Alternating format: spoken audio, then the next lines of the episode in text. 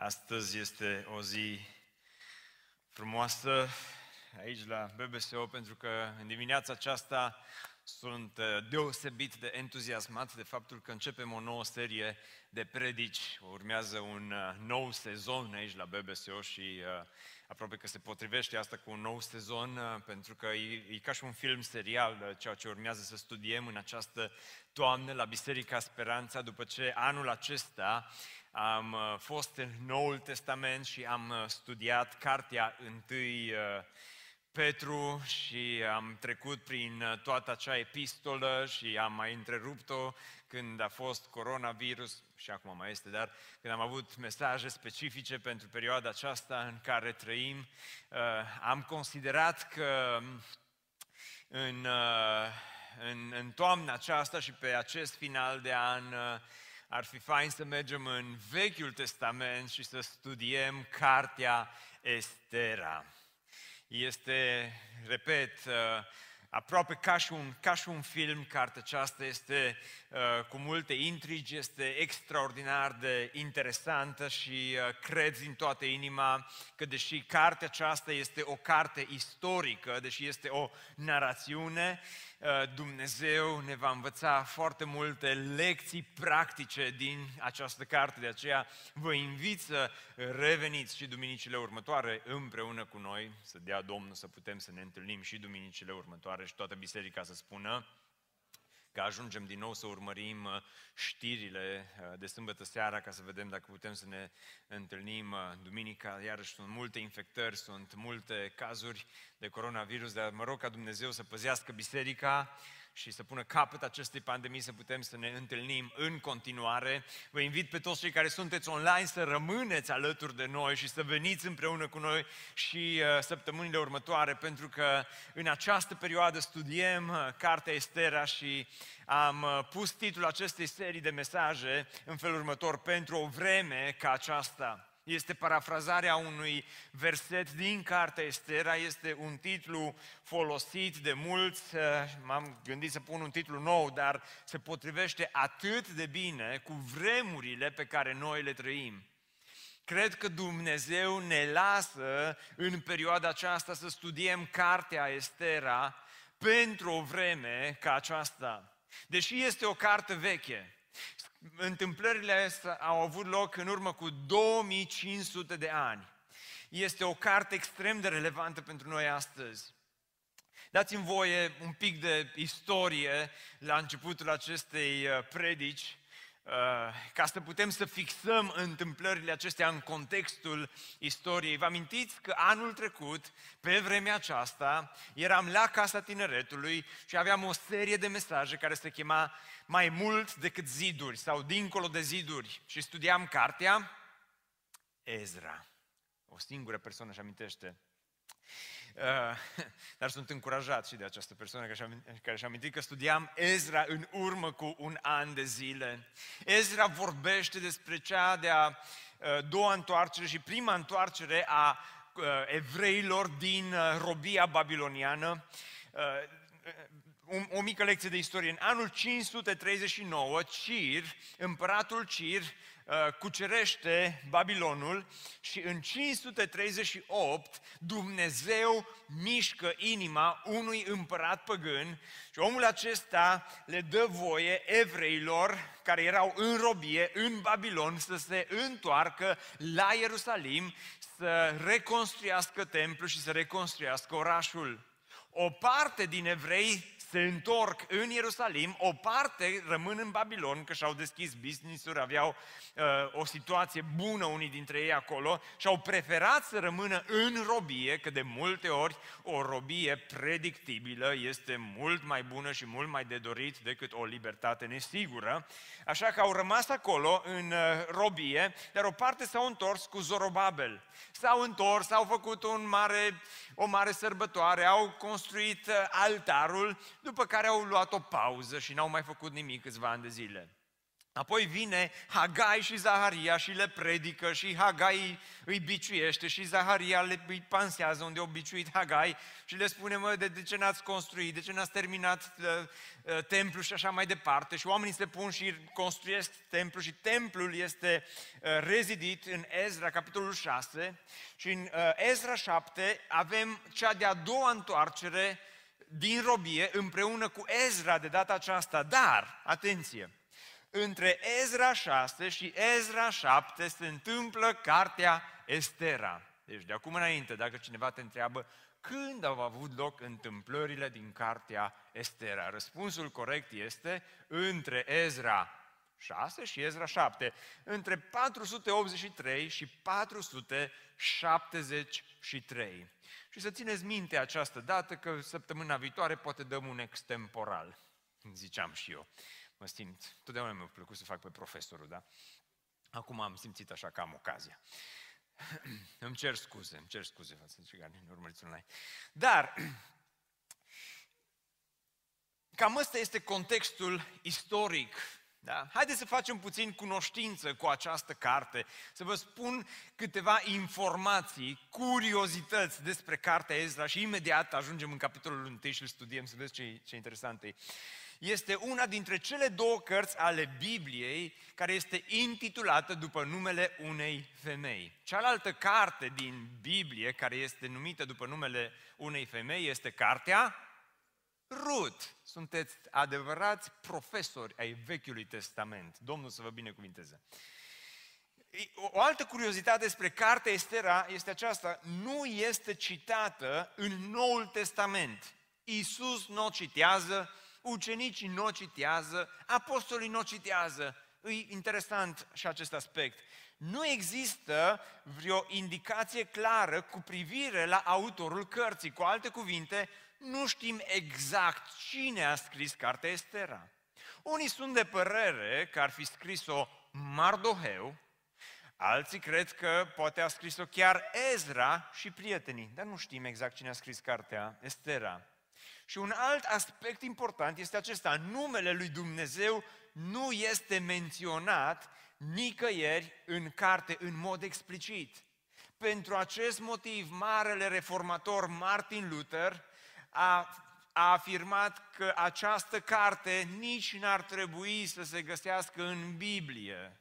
Pentru că Dumnezeu nu este menționat, Dumnezeu este nevăzut, Dumnezeu este invizibil. Dragilor, Dumnezeu este invizibil în cartea Estera, dar o să vedem că Dumnezeu este implicat. Vom vedea că Dumnezeu nu este menționat, dar vom vedea că providența lui Dumnezeu, că Dumnezeu este undeva în spatele scenei și mișcă istoria și mișcă oamenii și mișcă evenimentele astfel încât să-și ducă planurile la îndeplinire. Tocmai de aceea cred că această carte se adresează atât de bine pentru vremuri ca și acestea, pentru vremuri de neînțeles, pentru vremuri în care poate nu știi ce ai să faci, pentru vremuri când nu știi încotro să-ți îndrepți privirea, cartea Ezra îți va vorbi în mod specific. Haideți să vedem care sunt personajele principale.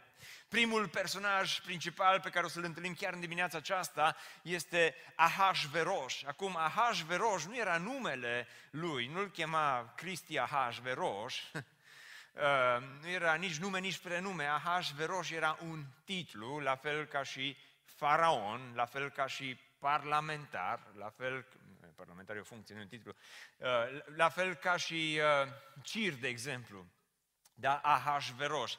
Dar numele lui era Xerxes. Să spunem împreună, numele lui era destul de binișor. Xerxes. Xerxes.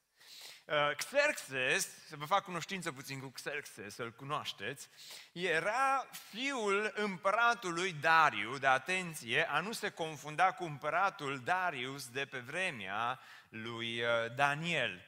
Tatălui era Dariu un om puternic, un om care avea palate, nu unul singur, avea, avea cel puțin două palate, unul de rezervă în caz că îi se sparge roata la primul. Uh, și uh, Xerxes era fiul lui David, un copil răsfățat, un copil crescut la palat. Uh, obiceiul acelei vremi era că uh, probabil Xerxes nici nu și-a cunoscut tatăl până la vârsta de 5 ani, a fost crescut de mama și alții pe acolo pe la palat, sau altele acolo la palat, și uh, după moartea lui Dariu, el a preluat împărăția, un imperiu, o să vedem, foarte mare.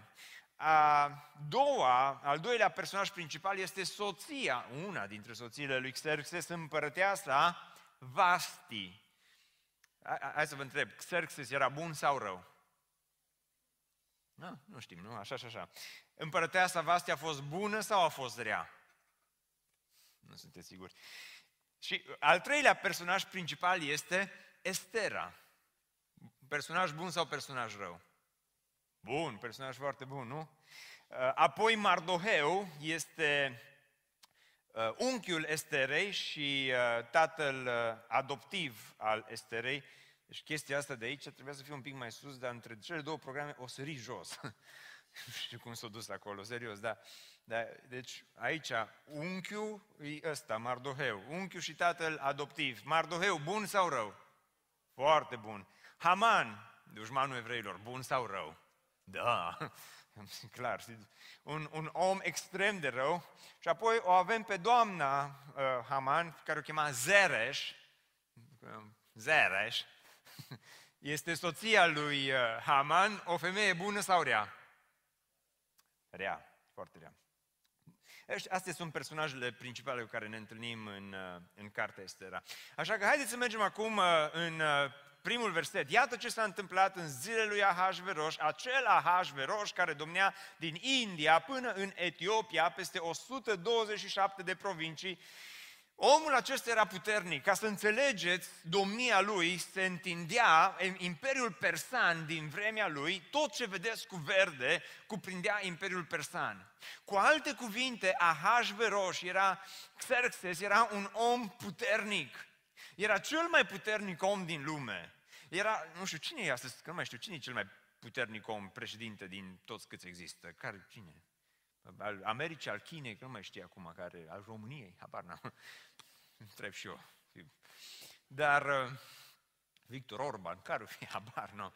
Dar uh, ăsta, uh, Xerxes, era un fel de uh, Donald Trump uh, al vremii lui. Era, era un fel de, uh, cum îl cheamă pe președintele Chinei?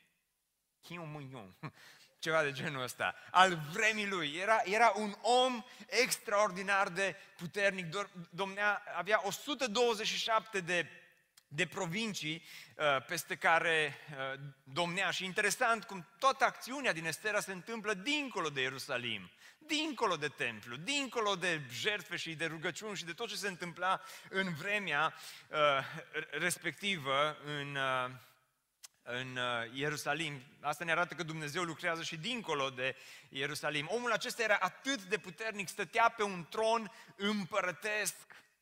Stătea pe tronul împărătesc și, și, și uh, asta arată puterea pe care o avea, arată cât de mare era Xerxes în uh, vremea lui, cât de puternic era omul acesta. Și acum mergem în capitolul 1, am văzut contextul istoric, asta a fost o mică introducere a cărții, da? Dar astăzi aș vrea să vă vorbesc despre capitolul 1 și titlul mesajului din dimineața aceasta este următorul. Nimic nu te mai satură.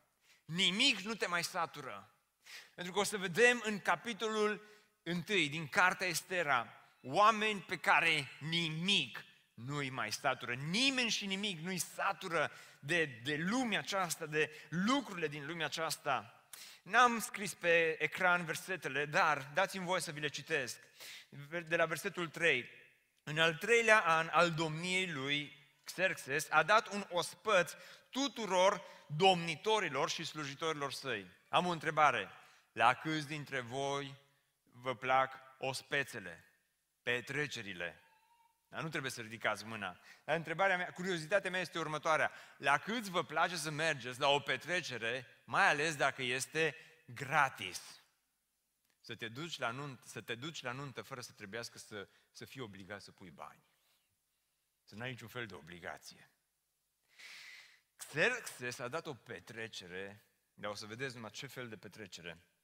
Căpetenile oștirii perșilor și, mezi, și mezilor, mai mari și capii ținuturilor, s-au strâns înaintea lui. Unii estimează că erau în jur de 15.000 de persoane prezente la această petrecere. Și toată lumea să spună, wow, 15.000, o petrecere, o nuntă destul de mare cu 15.000 de persoane, nu? El le-a arătat bogăția strălucită a împărăției lui și slava minunată a măririi lui în multe zile, timp de 180 de zile. Petrecerea aceasta a fost o petrecere care a ținut 180 de zile, tradus în luni, asta înseamnă că a ținut șase luni. Șeful, mă scuzați, mâine nu pot să vin la lucru că sunt plecat. Unde? La o petrecere. Și cât ține? Șase luni. Ne vedem după șase luni. Dar câți dintre voi v-ar plăcea un concediu de șase luni? Sună bine, nu-i așa? O petrecere, șase luni de zile, gratis, ultra all inclusiv, mâncare gratis. Nici nu trebuie să-ți faci probleme de calorii. Băutură gratis. Este totul inclus în această uh, petrecere. Sunt acolo o grămadă de oameni care s-au adunat pentru această petrecere. Dar de ce a dat Xerxes o astfel de petrecere, este întrebarea. De ce atât de multă risipă? De ce totul atât de extravagant, că sună abazm, o, o petrecere de șase luni? Răspunsul este multiplu. Unul dintre răspunsuri este următorul. Tatălui Dariu a cucerit o bună parte din uh, lumea cunoscută până în acea vreme și a avut această ambiție să cucerească inclusiv Grecia. Dar n-a reușit. După petrecerea aceasta, la un an după această petrecere, Xerxes a avut această ambiție să cucerească Grecia. Și înainte să cucerească Grecia, a zis să dau această petrecere, să-i cheme pe toți domnitorii din vremea lui, ca să vadă domnitorii cât e el de dotat, cât e el de bogat, să vadă ce armament, să vadă ce tancuri, să vadă ce bogăție, să vadă câtă putere, să vadă ce viață extravagantă ducea omul acesta. Cu alte cuvinte, s-a pus bine cu ei. Le-a dat de mâncare, că vorba aia, dacă mâncăm împreună, după aia ai obligații, nu? Nu mai poți să vii împotriva mea pentru că am mâncat împreună. Pentru că ne-am înțeles bine. Încearcă într-un fel cu petrecerea aceasta să-i cumpere ca să poată să meargă să cucerească Grecia. Un alt răspuns este următorul. Uh, chiar aici în versetul 4. El le-a arătat bogăția strălucită a împărăției lui și slava minunată a măririi lui. Omul acesta, Xerxes, era bolnav după laicuri. Și că n-avea, pentru că n-avea Facebook, pentru că n-avea Instagram, pentru că n-avea TikTok, pentru că n-avea Pinterest, pentru că nu le avea pe toate celelalte, Xerxes a zis, la ce bună și bogăția dacă nu te poți lăuda cu ea? Că și mașina aia scumpă pe care ți-ai cumpărat-o, dacă e pandemie și nu mai poți să circul și o ții în garaj, nu, parcă nu are nicio valoare, nu-i așa? Parcă nu te enervează că ai dat atâția bani, dar nu poți parca și tu undeva, nu poți să te dai și tu jos la mall, să vadă lumea ce șmecher, îi ce tare, îi ce faină, îi. Și, uh, și Xerxes a zis, am atâta bogăție, am, am, am atâta lux, pentru că, ascultați-mă, uh, nu era puțin cât avea Xerxes. Pentru că dă petrecerea aceasta de șase luni și după șase luni nu-l satură nimeni de petrecere. Pentru că după șase luni știți ce a făcut? După ce au trecut aceste zile, împăratul a dat întregului popor care se afla în capitala Susa, pentru toți locuitorii, de la cel mai mare până la cel mai mic, un ospăț care a ținut șapte zile în curtea grădinii casei împărătești. Uși deschise la Susa. Uși deschise la palat. Și imaginează-ți puțin scena. Cum ți-ar plăcea să locuiești în București și să fie uși deschise la Cotroceni? Să poți să te duci și tu să te uiți să vezi ce are Iohannis în frigider. Să poți să te duci și tu să vezi oare cum e dormitorul. Să poți să te duci în living pe la Cotroceni, să-ți bagi nasul peste tot, să cotrobăiești, să te uiți, să vezi, oare e interesant, oare s-a aranjat bine, oare nu-i frig, oare nu moare de foame, oare uh, nu o duce greu săracul. Cum ți-ar plăcea să ai parte de un astfel de eveniment, să vezi și tu cum s-a alipuit președintele? Și acum deschide palatul și oamenii se pot duce. Și oamenii s-au dus. Și s-au dus cu telefoanele și făceau poze și își făceau selfie-uri la palat. Și le puneau și le postau. Și uitați-vă că sunt postate câteva poze în versetul 5, în versetul 6. Covoare albe, verzi și albastre, erau, erau legate cu funii de insubțire și de purpură, de niște verici de argint și de niște stâlpi de marmură. Fac o paranteză, v-am spus că nu se știe cine a scris cartea Estera. Eu mă gândesc că poate o scris o, o femeie, că altfel n-ar fi, dacă o scria un bărbat, nu existau toate detaliile astea legate de covoare și de culori și de verici și de uh, ce mai era pe acolo. Bărbații ar fi zis, a fost mișto paturi de aur. A fost, cum, o, cum se duce bărbatul la palat și vine acasă și îl întreabă soția și cum a fost? Fine. Așa e, versetul 6, și a fost fine, a fost super mișto. Paturi de aur și uh, de argint stăteau pe o podea de profir, de marmură și de sidef. Cine știe ce e sideful? Nici eu nu știu, habar n-am. Și pietre negre iar de băut turnau în vase de aur în felurite soiuri. Câți dintre voi ați dat vreodată o petrecere? Și ți-ai trimis bărbatul la cumpărături și ai spus, auzi omule, du-te la cumpărături, dar nu uita să cumperi și niște pahare de unică folosință, că doar nu o să le strici, să le murdărești pe celelalte. Ei, uite că ăsta au chemat toată populația din Susa să meargă la palat și la toți le-a dat să bea din pahare de aur. Cum ți-ar plăcea o astfel de petrecere? Și nu doar că erau din aur, erau de felurite soiuri. Ce înseamnă că paharele erau de felurite soiuri? Era pahar din aur pătrat, era pahar din aur dreptunghiular, era pahar din aur mai mic, pahar din aur mai mare, pahar din... Habar nu am ce a fost, dar era unice, fiecare era diferit. Și te duceai tu, omul de rând, și mergeai acolo și îți dădea totul, era o petrecere extraordinară. Oamenii aceștia au, n-au economisit nimic, au deschis bisteriile, au început, au dat drumul la, la bani, 180 de zile de petrecere, să, să te duci la o astfel de petrecere, să mănânci cât vrei fără să-ți pese, să bei cât vrei și să nu trebuiască să plătești la final nimic. Era o petrecere asta cu candy bar, cu photobooth, cu uh, muzică, bun, să fi fost, nu știu cine, să fi cântat pe acolo, au fost uh, așa, palazzo, castelul, armonia, toate erau acolo. Nuntă de nuntă, petrecere de petrecere. Voie bună. Șase luni de beție. Beau acolo, aveau băuturi. Vă dați seama ce era acolo, ce bancuri s-or fi spus. Trebuia să râzi la bancurile lui Xerxes. Și dacă nu erau reușite, că dacă nu râdeai, stea gâtul.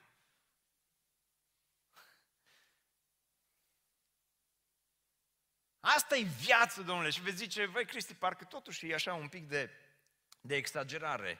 Îi, uh, uh, mi se pare totuși așa un pic o exagerat, poate chiar e exagerată cartea Estera, poate a fost predicator cel care a scris-o și a exagerat cu toate când a scris-o. Dragilor, adevărul este că toți suntem bolnavi după astfel de viață.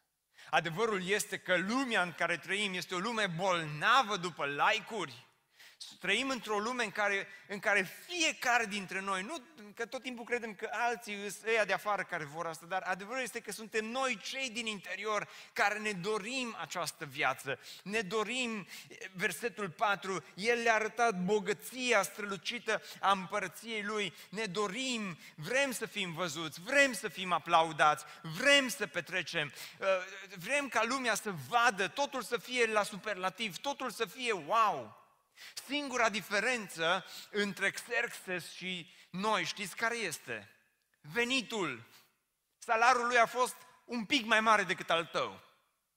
Dar dacă ai avea același salar, dacă ai avea aceleași posibilități, dacă ai avea aceleași resurse pe care le-a avut Xerxes, poate te-ai comporta fix la fel. Poate că ai trăi fix ca și el.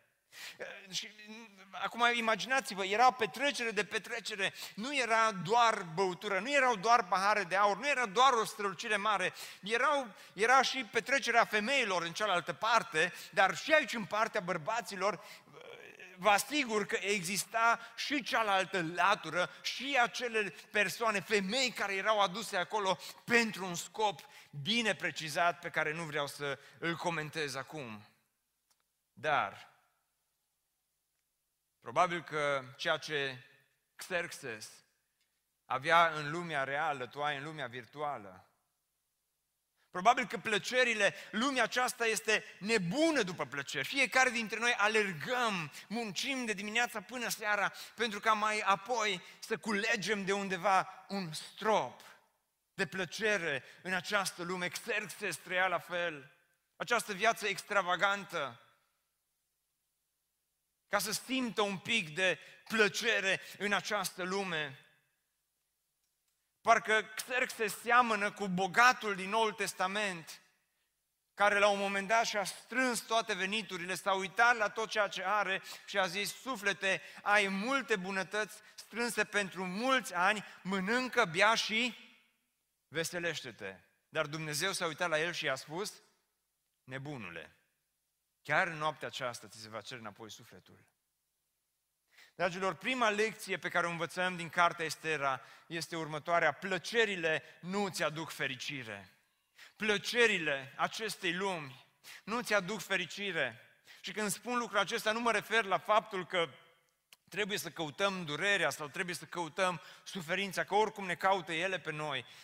Dar dacă scopul vieții tale este doar să obții mai multă plăcere, la final vei rămâne mai gol și mai nesatisfăcut și vei rămâne mai dezamăgit de tine și de lumea aceasta în care trăiești. Adevărul este că trăim într-o lume hedonistă. Ce înseamnă hedonismul? Este un curent filozofic care susține că plăcerea e foarte importantă și că reprezintă scopul final al umanității. Hedonismul susține că plăcerea reprezintă scopul final al umanității. Cu alte cuvinte, ne-am născut în lumea aceasta doar ca să căutăm plăcere, doar ca să trăim ca și Xerxes, doar ca să transformăm viața aceasta într-o petrecere continuă șase luni, dacă se poate șase ani, dacă se poate 60 de ani de petreceri continue, să lucrăm cât mai puțin, să ne distrăm cât mai mult, pentru că la final nu știm ce va fi. Gândirea hedonistă spune că plăcerea este singurul lucru bun care ar trebui să aibă importanță pentru o persoană. Dar întrebarea mea este, oare pentru asta am fost creați? Pentru că în primele versete din Estera găsim băutură, găsim femei, găsim petreceri, găsim cluburi, găsim voie bună, găsim bancuri, găsim râsete, găsim oameni mulți adunați împreună. Dar cine lipsește de la această petrecere? Vă întreb cine lipsește? Lipsește Dumnezeu. Nu găsim nimic despre Dumnezeu în primele versete. Dumnezeu nu este menționat. Dumnezeu nu este prezent, de fapt Dumnezeu este absent.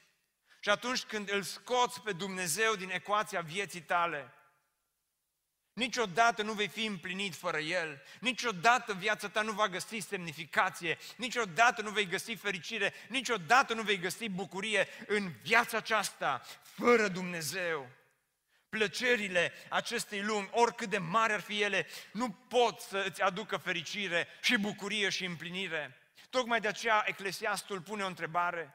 Spune că ce folos are omul din toată munca lui și din toată osteneala pe care sufletul său a depus-o sub soare? Că cine poate mânca și cine se poate bucura fără el? Aceasta este întrebarea. Cine poate mânca Și cine se poate bucura fără el? Nu-i problema nu este cu mâncarea, problema nu este cu bucuria, problema este când e doar mâncare, e doar bucurie, sunt doar bani, sunt doar lucruri scumpe, sunt doar chestii faine, fără Dumnezeu. Și adevărul este că pe măsură ce înaintăm în viață și agonisim lucruri faine și scumpe, pe măsură ce banii îți vin, lucrurile se întâmplă, businessul crește, casele sunt case, mașina este mașină, salarul este salar, parcă Dumnezeu este pus tot mai departe de viața ta, că atunci când viața este grea, îți amintești de El, dar când viața este bună, îți amintești de Dumnezeu.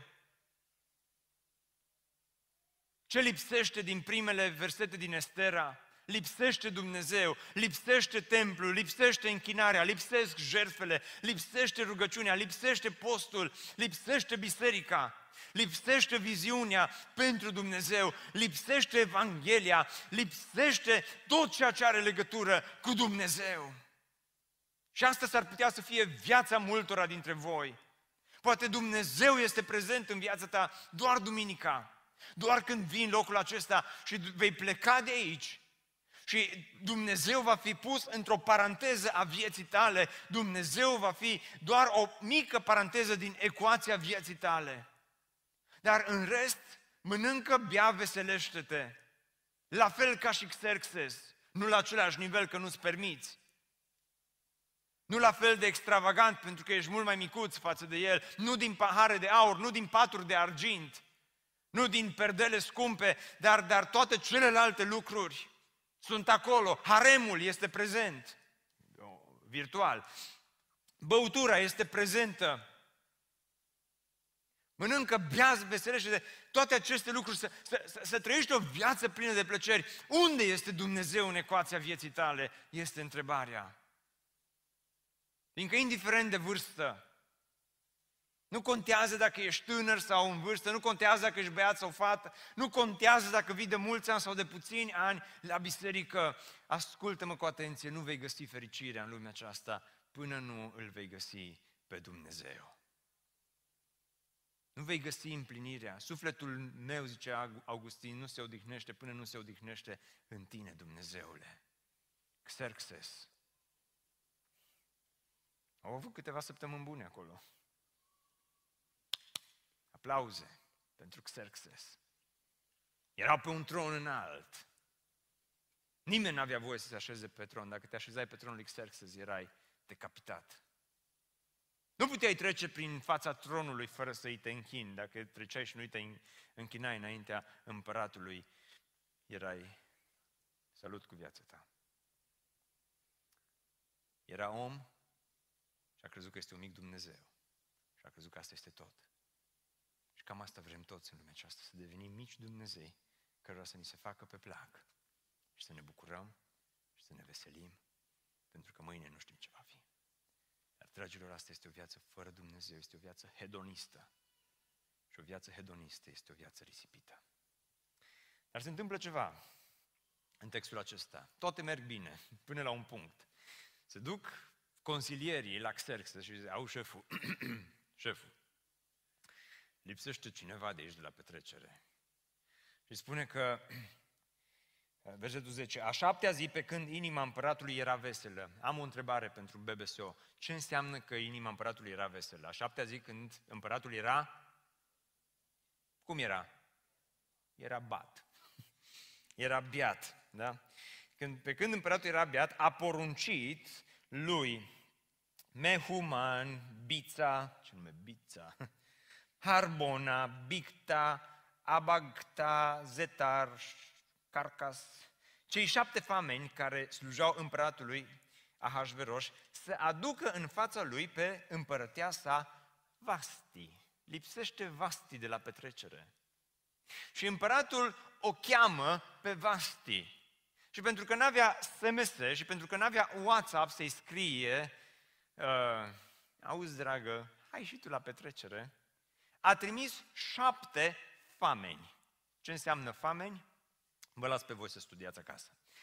Dar oamenii aceștia se duc la Vasti și îi spun, nu te supăra, împăratul Xerxes, soțul tău, a trimis după tine să vii și tu la petrecere. Și în mod normal, Vasti ar fi trebuit să spună, bine, voi veni. Dar surpriză, apar primele probleme. Pentru că Vasti refuză să vină. Și mă gândesc la cei șapte fameni, cât n-au încercat. Da, hai acum, da, uite, dacă, dacă vin, eu da și cardul să te duci la mol după aceea. Da, hai că, hai că o insistat, hai să vezi că e fain, hai să vezi că e bine dispus. Și Vasti nu vrea să vină. Și poate au mai insistat încă o dată, dar Vasti refuză să meargă. Întrebarea este, de ce nu se duce Vasti la petrecere? De ce refuză petrecerea și, și stă acasă? Pentru că ea știa ce o va costa, știa că are un preț refuzul ei. Știa că își va pierde coroana și probabil își va pierde capul din cauza aceasta, la propriu. Și totuși de ce nu merge? Pentru că împăratul era biat și pentru că împăratul a trimis după Vasti și au... Înțelegeți-mă, predicile astea trebuie să fie din astea uh, uh, cu uh, rating din ăsta de PJ sau cum se cheamă. Uh, și o să spun doar atât, că împăratul a trimis-o, spune Biblia, să vină cu cununa împărătească pe cap și atât. Doar cu cununa pe cap și nimic mai mult, nimic altceva. Pentru că spune că a trimis să aducă în fața lui pe împărăteasa Vasti cu cununa împărătească pentru ea ca să arate frumusețea ei popoarelor și mai marilor săi, căci era frumoasă la chip. Era o femeie frumoasă și uh, Xerxes, apropo, nu vi-am spus despre Xerxes, că noi ne imaginăm împărații ăștia, un împărat din ăsta mare, cu burtă mare, uh, bătrân, care stă undeva pe un tron, așa, și uh, care are un toiac din acesta puternic și care, ok, hai să, hai să mergem mai departe. Dar nu, Xerxes, istoricul Herodot, părintele istoriei Herodot, îl descrie pe Xerxes și spune că Xerxes era un bărbat înalt, era chipeș și era, avea o fizionomie foarte plăcută. Cu alte cuvinte, arăta foarte, foarte bine. Mergea la sală, avea six-packs, purta ochelari de soare. Mă gândesc, nu știu, habar n-am, dar ideea este că nu era un om urât, era, era și el, avea 38 de ani, relativ tânăr, uh, și arăta bine și, și Xerxes vrea să vadă, vrea să arate lumii întregi. Vrea să arate lumii întregi toate cuceririle lui, dar vrea să arate cea mai mare cucerire a lui, era soția lui. Și era biat pentru că a dat drumul la băutură. În versetul 8 spune că nu a existat nicio opreliște, ce fiecare poate să bea cât vrea. Și lumea era beată la propriu. Și a vrut să-și aducă soția. Să o aducă în fața oamenilor ca pe un obiect. Pentru ca oamenii să o admire și să îl aplaude. Și a vrut să-și transforme soția într-un obiect, într-o, doar într-un obiect și atât. Nu spun mai mult. Dar ea refuză să vină. Asta pentru el era o rușine mare. Pentru că acum vor vedea toți domnitorii că a reușit să cucerească națiuni, a reușit să cucerească popoare, a reușit să cucerească atâtea lucruri în lumea aceasta, a reușit să, să cucerească bogății, dar n-a reușit să-și cucerească propria soție. Dar Vasti refuză să meargă. A făcut bine sau a făcut rău? Femeia aceasta n-a fost din poporul lui Dumnezeu. Dar știu un lucru despre ea. Pentru ea, caracterul a fost mai important decât cununa. Că în mod normal putea să meargă. Și dacă mergea, primea mai multe like-uri. Și dacă mergea, probabil că primea mai multe aprecieri. Și dacă mergea, probabil că era un influencer în vremea ei. Oricum a devenit un influencer, o să vedem imediat. Dar dacă mergea, probabil că ar fi avut mai mulți follower pe Facebook, pe Insta și pe toate rețelele de socializare. Dacă mergea, probabil că uh, s-ar fi pus bine cu împăratul, cu prietenii împăratului, cu toată lumea, dar femeia aceasta refuză să meargă. Refuză să meargă. Vreau să fac o paranteză aici să vă spun următorul lucru. Valoarea noastră în lumea aceasta nu este dată nici de like-uri, nici de frumusețe, nici de cât de multe sau de puține kilograme ai. Valoarea ta nu este dată de cât de mulți oameni te apreciază sau te aplaudă. Valoarea ta și valoarea mea nu este dată de ce spun alții despre noi. Pentru că nu suntem în lumea aceasta niște animale. Nu suntem niște obiecte fără suflet. Nu suntem în lumea aceasta doar niște accidente lăsate la voia întâmplării și în, în voia sorții. Dragilor, Biblia spune că suntem oameni creați după chipul și asemănarea lui Dumnezeu. Și pentru că Dumnezeu ne-a creat după chipul și asemănarea Lui, oricine ai fi aici în dimineața aceasta, fie că, fie că ești bărbat sau femeie, băiat sau fată, ai valoare în ochii lui Dumnezeu, ai preț în ochii lui Dumnezeu. Dumnezeu îți definește identitatea, Dumnezeu îți definește valoarea și Vasti s-a simțit trădată, s-a simțit doar un obiect, de aceea refuză să meargă și din capitolul 1 se termină totul.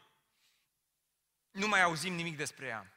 Nu mai știm ce se întâmplă cu ea. Cei mai mulți comentatori sunt de părere că a fost ucisă. Dar se întâmplă ceva. Ceilalți au văzut ce a făcut Vasti și împăratul a întrebat și acum ce să facem? Și oamenii au zis, nu mai am mult timp la dispoziție, dar dați-mi voie să vă citesc versetele acestea. Zice, nu numai față de împărat s-a purtat rău împărăteasa voastră, ci față de toți domnitorii și de toate popoarele care sunt în ținuturile împăratului Ahasveros, căci fapta împărătesei va ajunge la cunoștința tuturor femeilor. Pentru că Vasti a fost chemat și s-a uitat la împărat și a zis, nu mă duc. Și acum împărate, s-au dus ceilalți consilieri, toate soțiile noastre o să zică, nu mă duc. Dar de ce nu vii? nu s-a dus nici Vasti.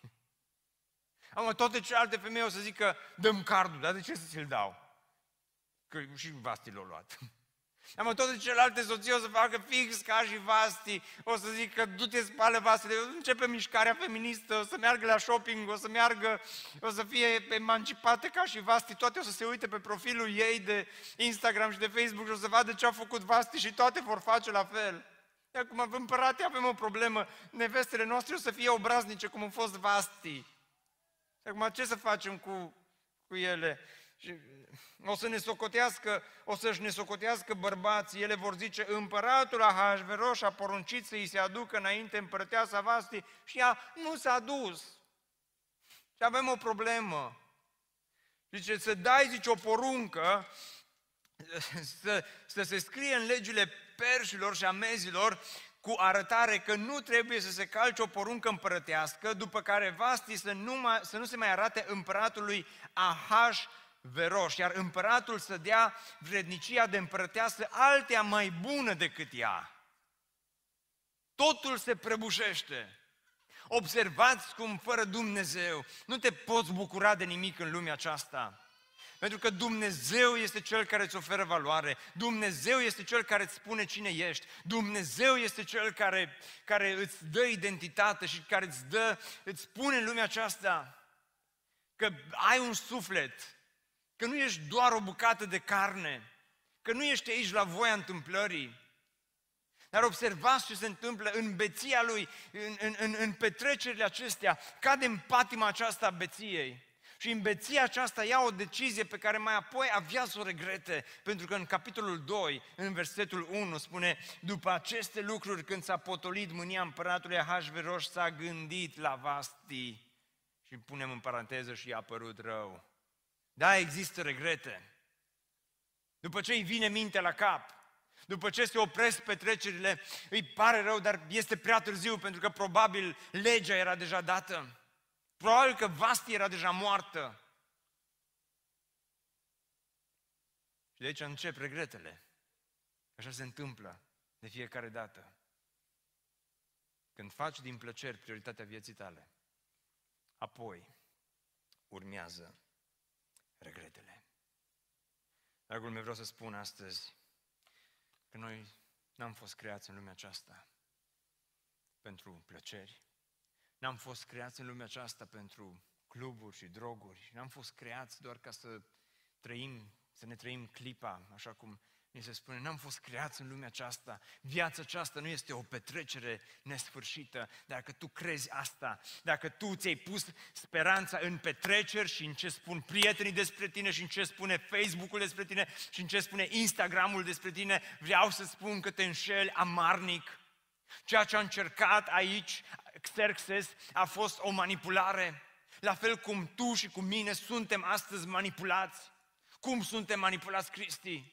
Aș, îți recomand să te uiți pe Netflix, este un documentar uh, despre uh, dilema social media și să, să urmărești acest documentar, să vezi cum întreaga ta viață este, îți este manipulată, îți este programată, ești controlat, ești urmărit,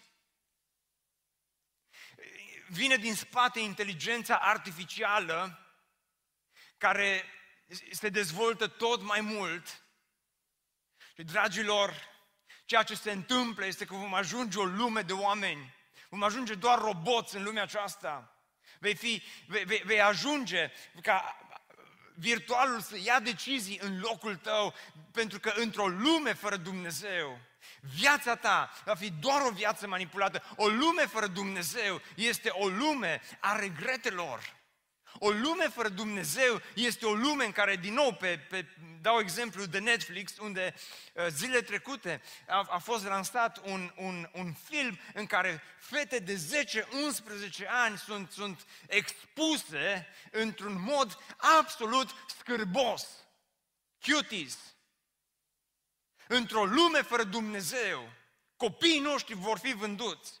Într-o lume fără Dumnezeu, Femeile sunt doar o marfă care, cu care se face contrabandă. Într-o lume fără Dumnezeu, istoria aceasta se duce în jos o lume fără Dumnezeu se îndreaptă înspre ea. Într-o lume fără Dumnezeu, toate aceste lucruri, LGBT-ul, toate uh, mișcările acestea care sunt promovate astăzi ca fiind bune, toate sunt ridicate la rang înalt și ți se, ți, ți se spală mintea și creierul să crezi că toate lucrurile acestea sunt de fapt lucruri bune. Dragilor, toate lucrurile acestea sunt coșul de gunoi al istoriei care vine peste noi. Este o lume fără Dumnezeu. Într-o lume fără Dumnezeu, ai valoare doar atât cât ai bani, ai valoare doar atât cât ai putere, ai valoare doar atât cât ai influență, ai valoare doar atât cât ai frumusețe. Când se termină frumusețea, când se termină banii, când se termină puterea, când se termină influența, ai expirat și ești aruncat la coșul de gunoi, ca și o cutie de, de ceva stricat. Dacă ne învață ceva cartea Estera, este că în spatele istoriei Dumnezeul nevăzut, Dumnezeul invizibil este Cel care te-a creat după chipul și asemănarea Lui și El îți oferă valoare, de aceea te chem astăzi aici la Biserica Speranța, la cel de-al doilea program sau acolo online, dacă mai ești împreună cu noi, te chem să-ți spui speranța nu în lumea aceasta, ci în Dumnezeu. Nu în lucrurile din lumea aceasta, ci în Dumnezeu. Pentru că la finalul acestui mesaj vreau să spun că Dumnezeu nu este pomenit în cartea Estera. Dar pe măsură ce vom parcurge împreună această carte, vom descoperi Evanghelia din cartea Estera.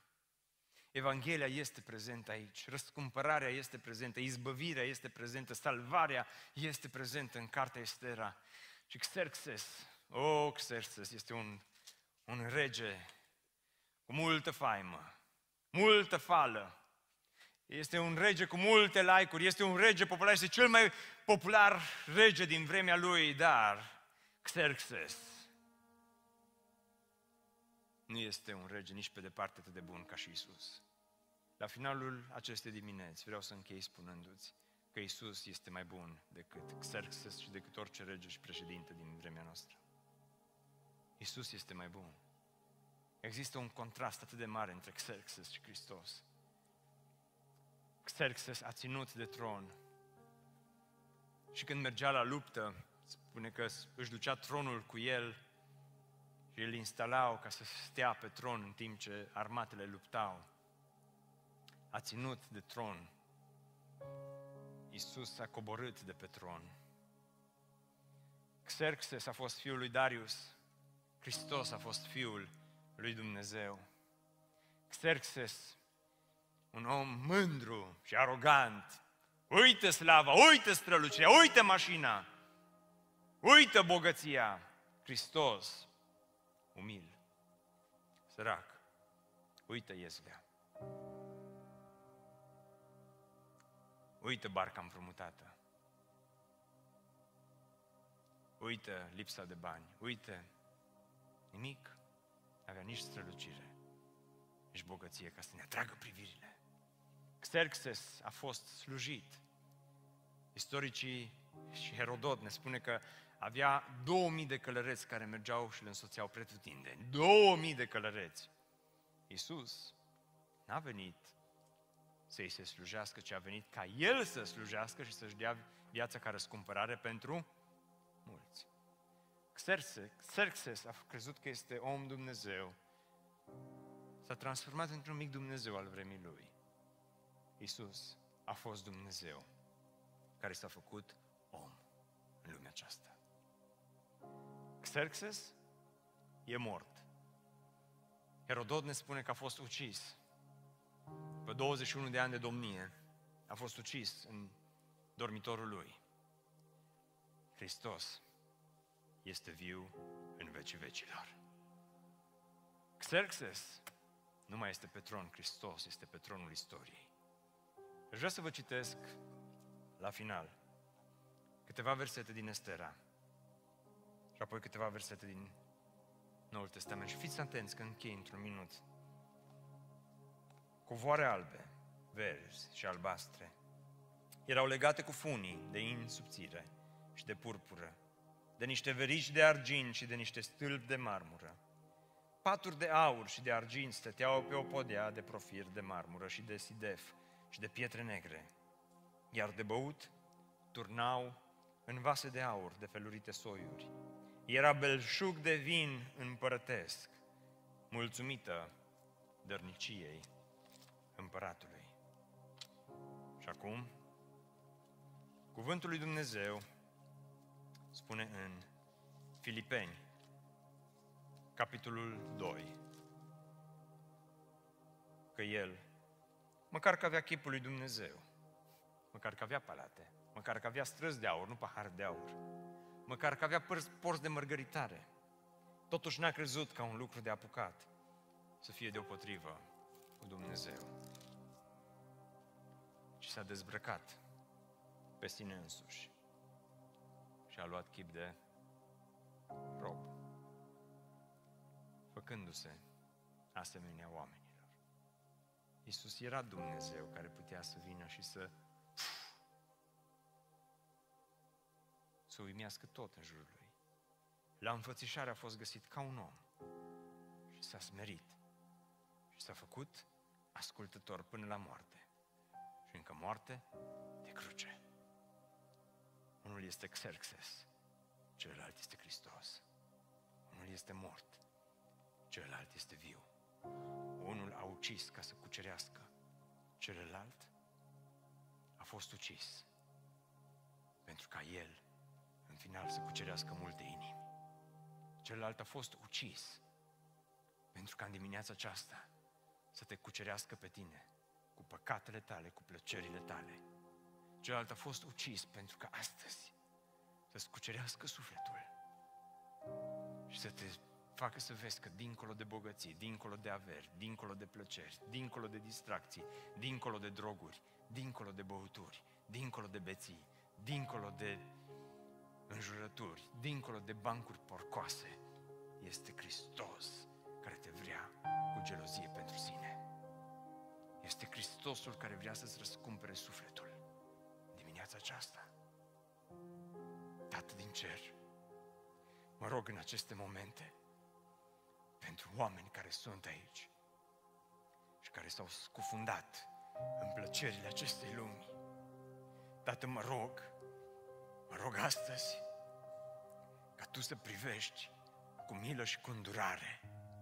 Privește înspre bețiile noastre, privește înspre destrăbălările noastre, privește, privește, Doamne, privește în aceste momente înspre, înspre cei care sunt aici și care nu și-au găsit satisfacție și care nu și-au găsit împlinire și care au rămas goi și au rămas dezamăgiți și au rămas atât de uscați. Privește înspre oameni care trăiesc fără Dumnezeu. Privește înspre băieți și înspre fete care și-au distrus viața. Privește înspre familii care s-au făcut praf. Privește, Doamne, înspre oameni care stau aici cu sufletul gol. Și lasă ca Evanghelia ta să pătrundă adânc. Lasă ca Evanghelia ta să schimbe, lasă ca Evanghelia ta să transforme, lasă ca Evanghelia ta să răsune și să aducă mântuire și să aducă eliberare și să aducă transformare. Dacă ești aici în dimineața aceasta